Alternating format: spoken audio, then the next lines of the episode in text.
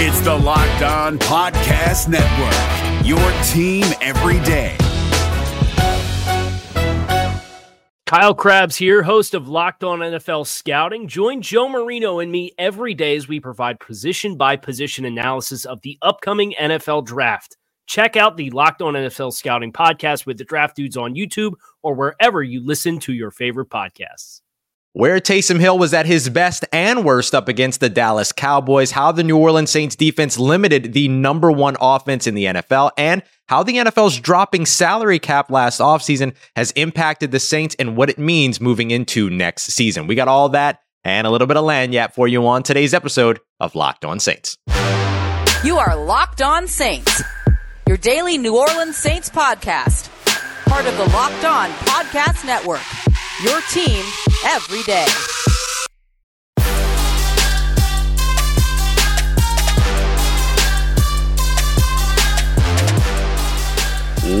What is good, Who Dat Nation and Who Dat family? Welcome into another episode of Locked On Saints, your daily podcast covering the New Orleans Saints, part of Locked On Podcast Network, your team every day. As always, thank you so much for making Locked On Saints your first listen of the day every day. Don't forget, we're free and available on all platforms, including on YouTube as well. I'm your host, Ross Jackson, at Ross Jackson Nola on Twitter, Canal Street Chronicles, Locked on NFL, and of course, here with you every single Monday through Friday, and then some sometimes on Locked on Saints. And today's episode of Locked on Saints is brought to you by On Location, the official hospitality partner of the NFL and the only place that you can score a once in a lifetime Super Bowl ticket and entertainment experience package. Visit onlocationexp.com slash SB56 for more information or search Super Bowl on location. So today is our Film Watch Wednesday here on the show. We're going to follow the format that you you all really really seemed to like when we did our film study going position group by position group. So we'll start offense,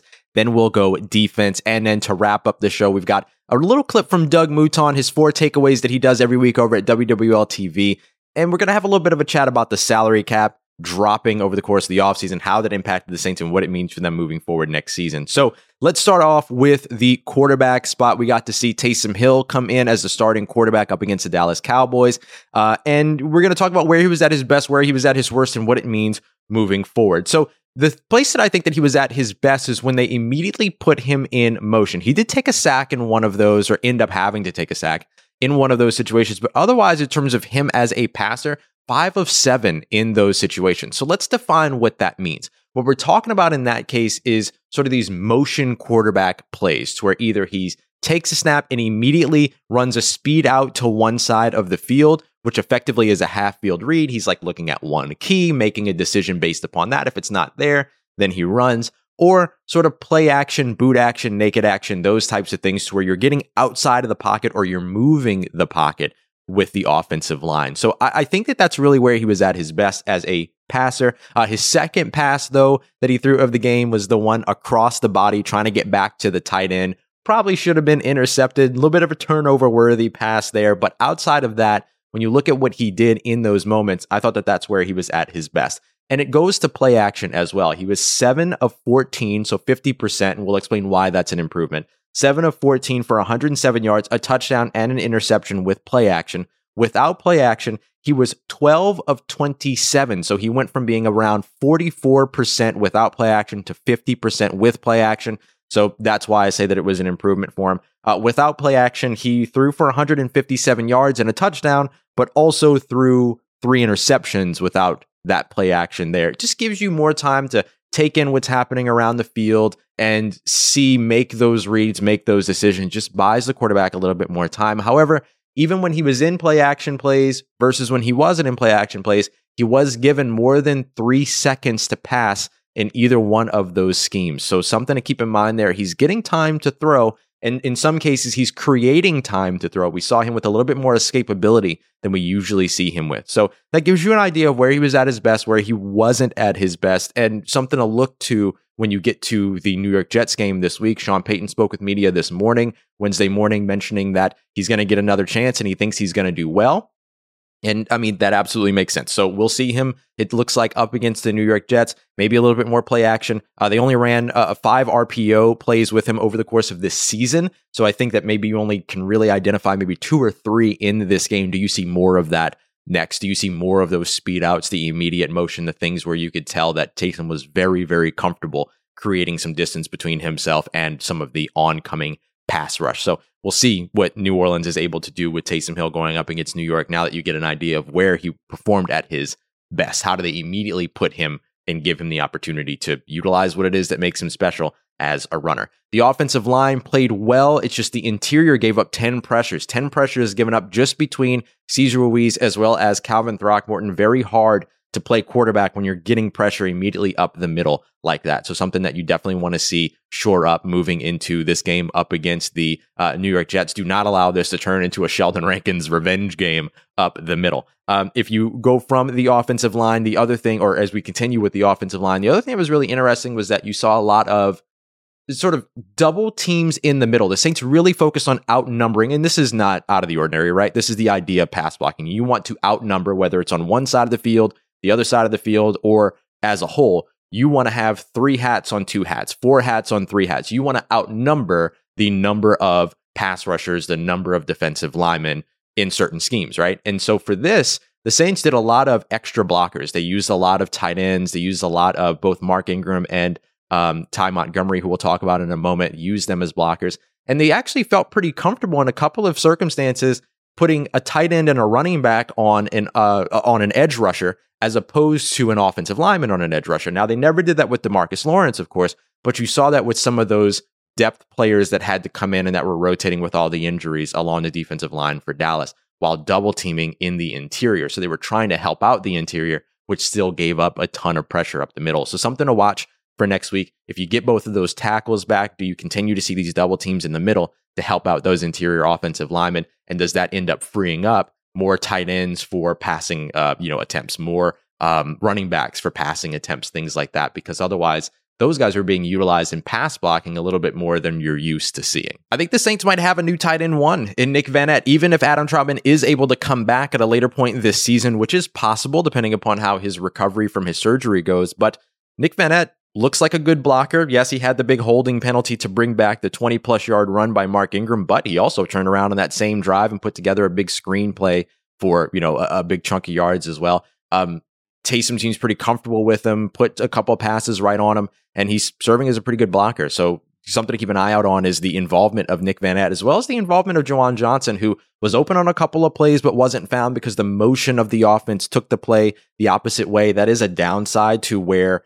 sort of this idea of moving the pocket and moving the quarterback immediately off the snap comes in is that you could run away from open players that get left open on the backside, but then you don't want to throw across the field and across your body. But you did see the big completion to Juwan Johnson up the seam where Juwan Johnson got hurt, but was at, uh, luckily able to come back into the game. So something to watch there in terms of how the Saints continue to develop when it comes to the tight end spot. And when it comes to the running backs, you saw a good portion of uh, Mark Ingram and Ty Montgomery in this one being used as blockers. The run game was really through Taysom Hill. You averaged only 2.8 yards per carry with Mark Ingram and only 28 yards. You had about 5.3 yards per carry when it came to Ty Montgomery, but you know, you only had 21 yards on four carries, so it's easy to get there, right? Off of a small sample size like that. And so for the most part, their contributions came as very, very good pass blockers. They were actually two of the four highest graded pass blockers for the Saints this week. And finally, little takeaway here for you for the wide receivers as we wrap up over on the offensive side. Kenny Stills, who of course was waived this week, was your lowest graded uh, wide receiver, of course, in terms of migrating and looking at what what he did. Um, 1.2 yards of average separation, according to Next Gen Stats on this one, lowest in the NFL for Week 13. He was targeted five times. You had Tre'Quan Smith with only 1.8 yards per target, but excuse me, 1.8 yards of separation per play, but was targeted seven times. And you saw some moments where he really did create some separation, particularly in the crossing routes. Taysom just has to get a little bit better in terms of anticipation throwing where a player is going as opposed to where a player is is going to be a big part of what he needs to continue to work on and we've seen before. And yes, he had the finger injury, but you can see the intent of where the ball placement is and that's what you want to see improve. That's all. Just put the ball where they're going, not where they are when you're throwing. It's a nice little rhyme there. Uh, and you also had Deonte Harris and Ty Montgomery, who averaged 4.3 yards of separation per play. So that was really, really solid for them. Uh, targeted eight and seven times, respectively. If you want an example of what it means to put a ball where a player is going as opposed to where a player is, look at the big Deonte Harris catch and run. Taysom Hill, fantastic ball placement on that throw, and it turned into a big 70 yard touchdown. Now, they're not all going to turn into 70 yard touchdowns, but if you put the ball in the right placement like that, catch a player in stride and a receiver crossing the field, you do create opportunities for yards after catch, which is where this team over the past four years has been extremely successful, but have not been as successful this season. All right, y'all, that's the offense. We're going to get to the defense here and what this New Orleans Saints defense did to limit the NFL's top offense on Thursday. We're going to talk all through that as we continue on with our Film Watch Wednesday episode here on Locked On Saints. But first, want to tell you about our friends over at On Location. Super Bowl 56 at SoFi in Los Angeles, less than 100 days away. And On Location, which is the official hospitality partner of the NFL, is the only place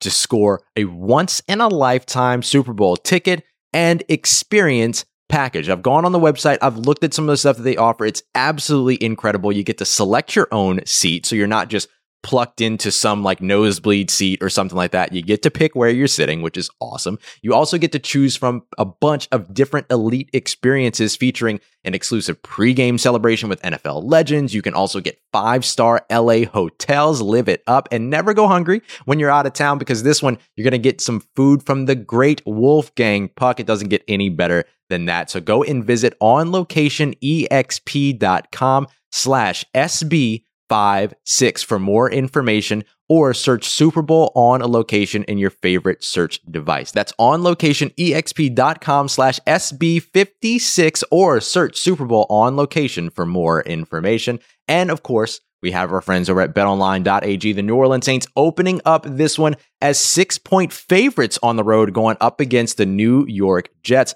So the Saints coming off of a five game win streak, but still able to be six point favorites going up against the New York Jets tells you a little bit about where the New York Jets are uh, for sure. So if you're feeling good about that line, if you're not feeling very good about that line, you want to get on it while it's still wide open like this, head over to betonline.ag right now and place your bets. Get in on that action. If you don't want to bet on your favorite team, can't blame you. You can check out the rest of the NFL, the NBA, the NHL, MMA, UFC, a whole bunch that you can get on, get in on, and your favorite Vegas casino games as well. So go and check them out. Amazing stuff available for the rest of the 2021 season as we inch closer and closer to 2022. Now, as you get there, if this is your first time and you are a first time uh, participant over at betonline.ag, make sure you use the promo code locked on L O C K E D O N for a 50% bonus on your first deposit. They give you that 50% welcome bonus with the promo code locked on over at betonline.ag where the game starts.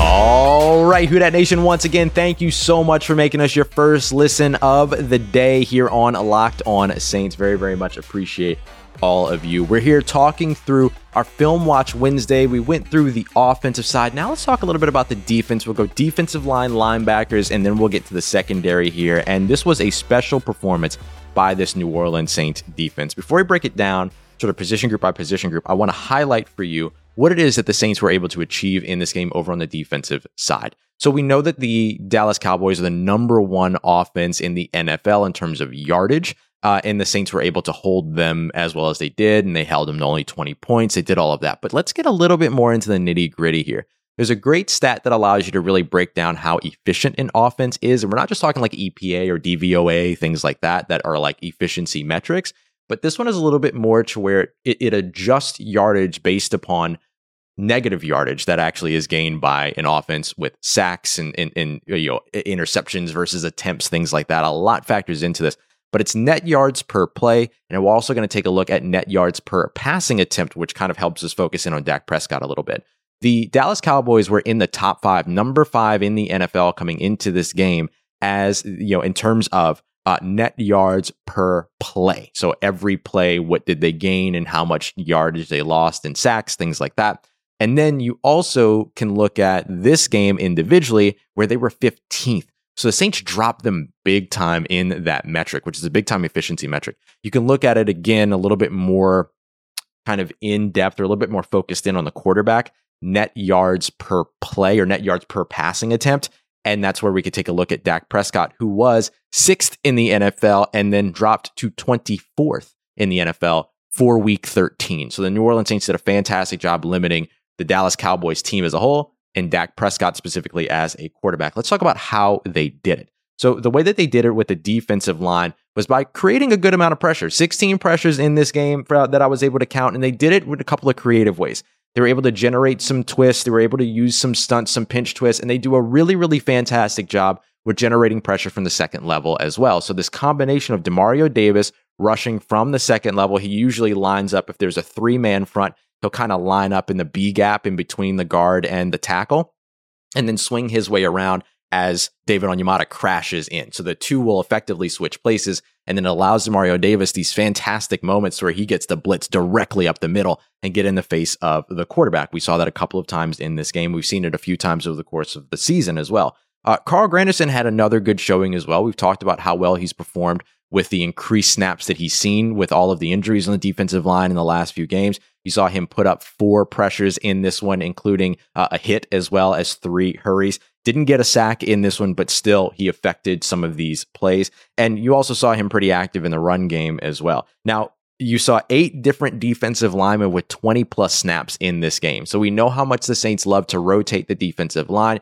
With all of the injuries along the D line, there's a lot of concern that they wouldn't be able to do that and keep these players fresh thankfully it looks like they have actually found a way to be able to do that. So a lot of action for these defensive linemen. However, here's where things got a little bit kind of shaky for the Saints defensive line. The Saints defense as a whole was credited with six missed tackles in this game, and that's me counting missed tackles in which a a defender engaged with a player but wasn't able to bring them down, not players that were in position but then weren't able to make the tackle. So you think about like Malcolm Jenkins kind of getting broken down a little bit by CeeDee Lamb not a missed tackle on that situation, but more so getting hands on someone and then not being able to bring them down.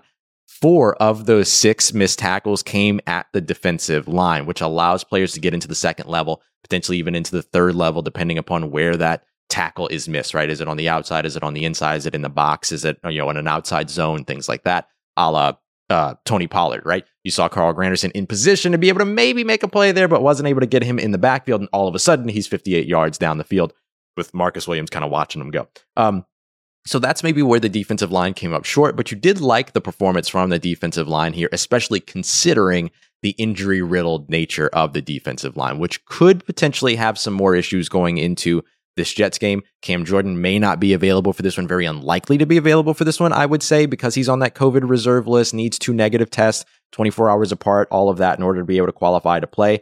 Hopefully, Marcus Davenport is healthy. We'll get our first look at the Saints injury report later on today.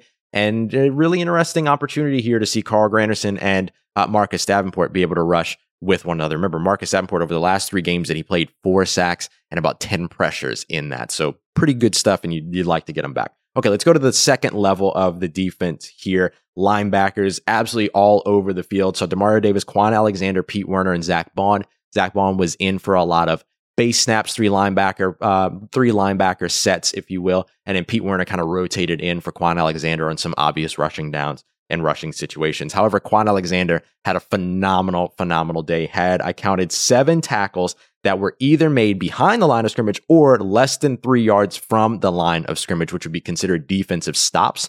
So he looked absolutely phenomenal in that range. No linebacker in this game allowed more than seven yards passing locked down the middle of the field close in the short and intermediate area. They did a really, really good job there.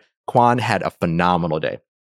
Kwon Alexander was targeted three times, allowed only two catches for six yards, which includes 11 yards after catch. So some of those passes were behind the line of scrimmage, only a four yard long in terms of what actually qualified. 70.1 passer rating when targeted in this one. And he averaged snaps or played snaps, excuse me, on the defensive line in the box, in the slot, as well as a couple of snaps out wide. The guy was literally all over the field.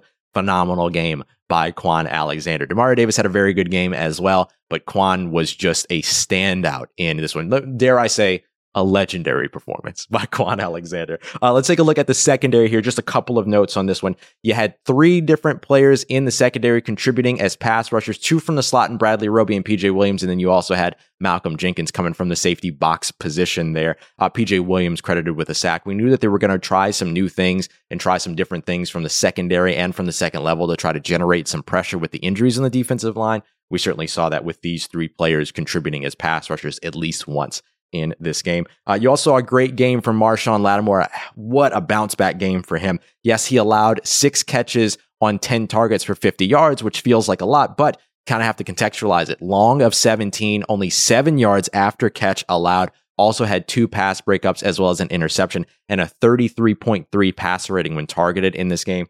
Big time bounce back game for Marshon Lattimore. And I know that we're all going to talk about Marcus Williams and the weird sort of 58 yard run and Tony Pollard, the way that he played that, trying to protect the cutback instead of using the sideline to get Tony Pollard out of bounds. Um, I know that that's what everybody's going to talk about, but he still played a phenomenal game. He continues to take away deep developing stuff. He also put a, a fantastic hit on Tony Pollard earlier on in the game where he was calling out some coverages on the outside and then ended up taking Tony Pollard, who kind of came behind two receivers from inline and was able to make a tackle on him basically at the line of scrimmage. Just a fantastic idea of rec- or opportunity uh, of recognizing what was happening watching it develop in front of you and then reacting and then getting that play uh, before it even had the opportunity to develop. Uh, and a lot of rolling coverages for the Saints in this one, starting off in middle of the field, closed, or like a cover one with a single high safety over the top, effectively, and then rolling into middle of the field open coverages to where the middle of the field is left open, and then you have safeties on either side. So cover two, cover four, things like that. So cover two being two deep safeties cover four being four deep defenders, each taking like a quarter of the field, as opposed to two safeties taking a half of the field. So they did a lot of rolling stuff, which worked to kind of stall that Dallas defense a little bit, but it also created opportunities for them. The big pass to where Dak missed CeeDee Lamb through to the inside, even though CeeDee's momentum was carrying or leverage was carrying him to the inside. A lot of that had to do with the pressure coming from Malcolm Jenkins had Dak had no pressure on him, he would have been able to see where that ball should have been thrown and where CeeDee Lamb's leverage was. But that happened because the safeties were rotating into a closed middle of the field look from a pre snap middle of the field open look. So some of those rolling things where you're changing from one look to another post snap can get you in trouble, but for the most part worked out well for the Saints paired with the pressure that they were able to create, which wasn't egregious, right? It wasn't an egregious amount of pressure, but it was the appropriate amount on a lot of different plays and a lot of different opportunities. So lots of good stuff that you saw from the defense. Some things you want to see improve on both sides of the ball. We'll be looking for that up against the New York Jets. But now I want to take a little bit of a look at the long term here. We've got a great feature here from Doug Mouton from WWL TV to talk a little bit about the salary cap how it's impacted the Saints this season. And then we're going to talk a little bit about how it impacts them going into next season. Very excited to share this with you. Great, great, great stuff to take away and bring to your friends and talk a little bit about. Lots of good stuff coming up. So we'll wrap up the show here in just a moment with that as we continue on with today's episode of Locked On Saints. But first, of course, our friends over at built.com. I want to tell you about them because they're my favorite protein bars in the world. Protein bars that taste like candy bars. You can have your holiday desserts and everything, and then kind of balance them out a little bit with that lovely built bar deliciousness and everything. Fantastic pair. I even recommend taking maybe one of the salted caramel built bars, dipping them into some hot chocolate, get a little bit of the flavor crossover between the both of them. Really, really good stuff. Anyway, now that you're hearing about my eating habits, let's talk about how Built Bar fits into yours. You're talking about fantastic flavors all over the place, including some limited edition flavors as well. Like the, uh, you got some built puff bars that are out there. You're talking about 17, 18 grams of protein, but only five or six grams of sugar in there as well. And some people are very passionate about their favorite flavors of built bar. So what's your favorite flavor? Mine is definitely mint brownie. Some folks really love peanut butter brownie, salted caramel, cookies and cream. They love some of the fruit and chocolate combinations as well. Because don't forget, these are protein bars, but they are covered in 100% chocolate as well without spiking that sugar intake at the top of it. These things are unbeatable. Go and check them out at built.com. And don't forget to use the promo code LOCKED15, L O C K E D 1 5, so you can get 15% off. That's at built.com. Hi, I'm Jake from Locked On. Think of all the amazing things in life that are expressions of you, your favorite football team, what you wear to the playoff watch party, that song that you stream over and over to get you pumped up for the gym, or the recommendations that you share with your friends on the top six comedy podcasts that are best to listen to on a long road trip, or even your new haircut, which may or may not be an epic bowl cut from the 90s and hopefully is. Everything that makes you, you makes all the difference. State Farm believes insurance should work the same way. Your plan, your coverage selections can be personalized by you. And the ability to choose the plan you want by picking the options that fit you, like choosing to bundle your home and auto policies, is what the State Farm Personal Price Plan is all about. Getting the coverage you want at an affordable price just for you. Like a good neighbor, State Farm is there. Prices are based on rating plans that vary by state. Coverage options are selected by the customer. Availability, amount of discounts and savings, and eligibility vary by state.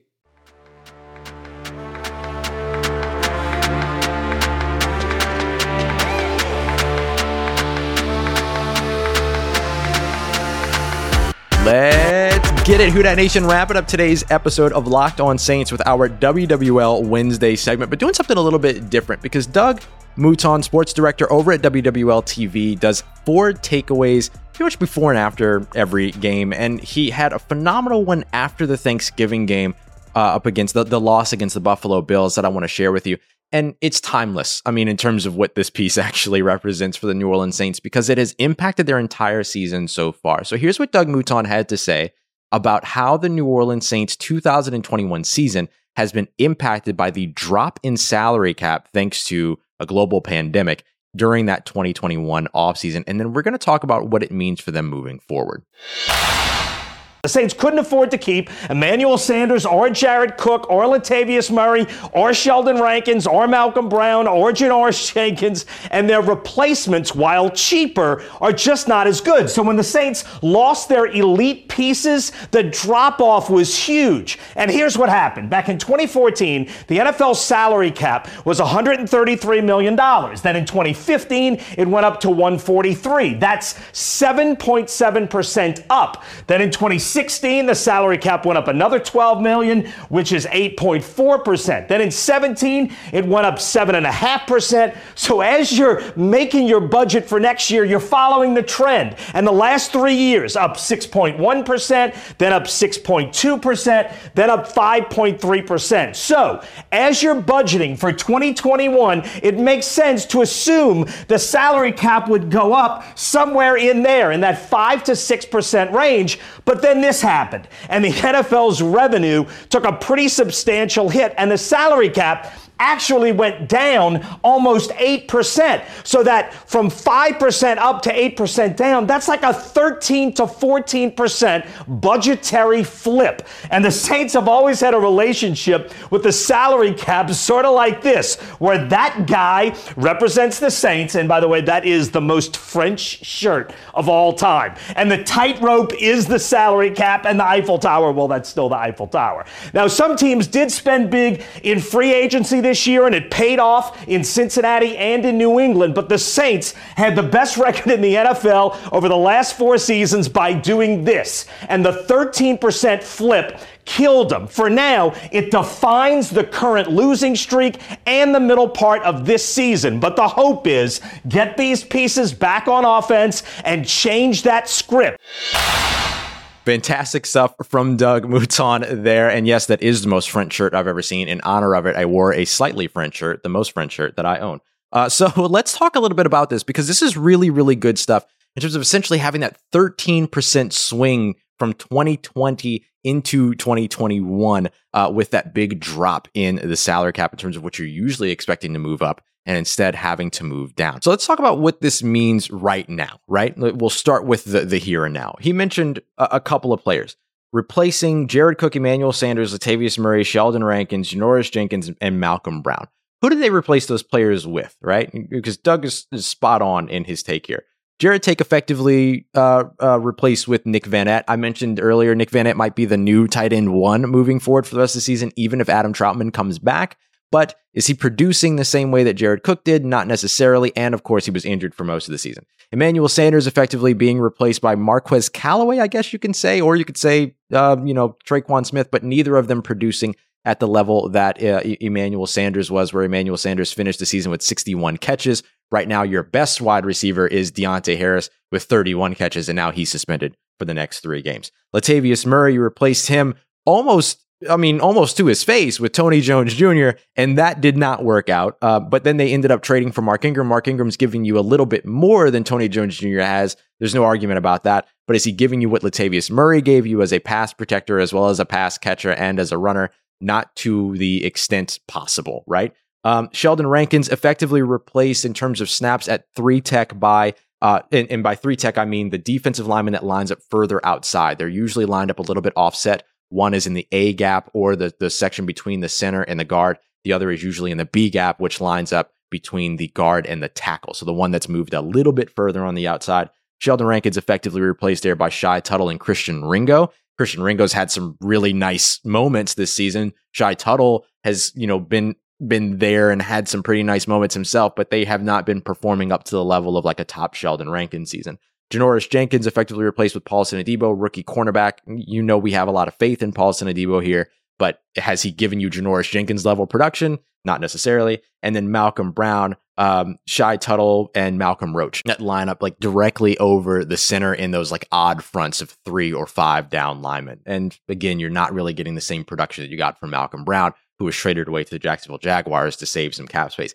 And I'll throw in Trey Hendricks in here. I mean, the Saints, to me, chose Marcus Williams over Trey Hendrickson. And in doing that, Trey Hendrickson has effectively been replaced by Marcus Davenport, Peyton Turner, and Tanoh all of which have had health concerns and haven't been able to be on the field very much this season. So, what does this all mean for the Saints moving forward? Well, moving forward into the 2022 offseason, the Saints have to spend the rest of this season really getting a look at what the middle of their roster is and how they can improve it. And then they'll have to sort of do this kind of cost analysis around all of this because let's take a look at the salary cap going into 2022. So from 2021 to 2022, we know that the salary cap is expected right now to rise to 208.2 uh, dollars. So that's a 14.1% rise for the salary cap across the NFL from 2021 to 2022. But remember that the salary cap has gone up every season. We started, uh, Doug Mouton started his counter from what, 2013 to 2014. So when you look back at that, and then you realize the salary cap dropped coming into this season, you kind of have to look at what the increase is from 2020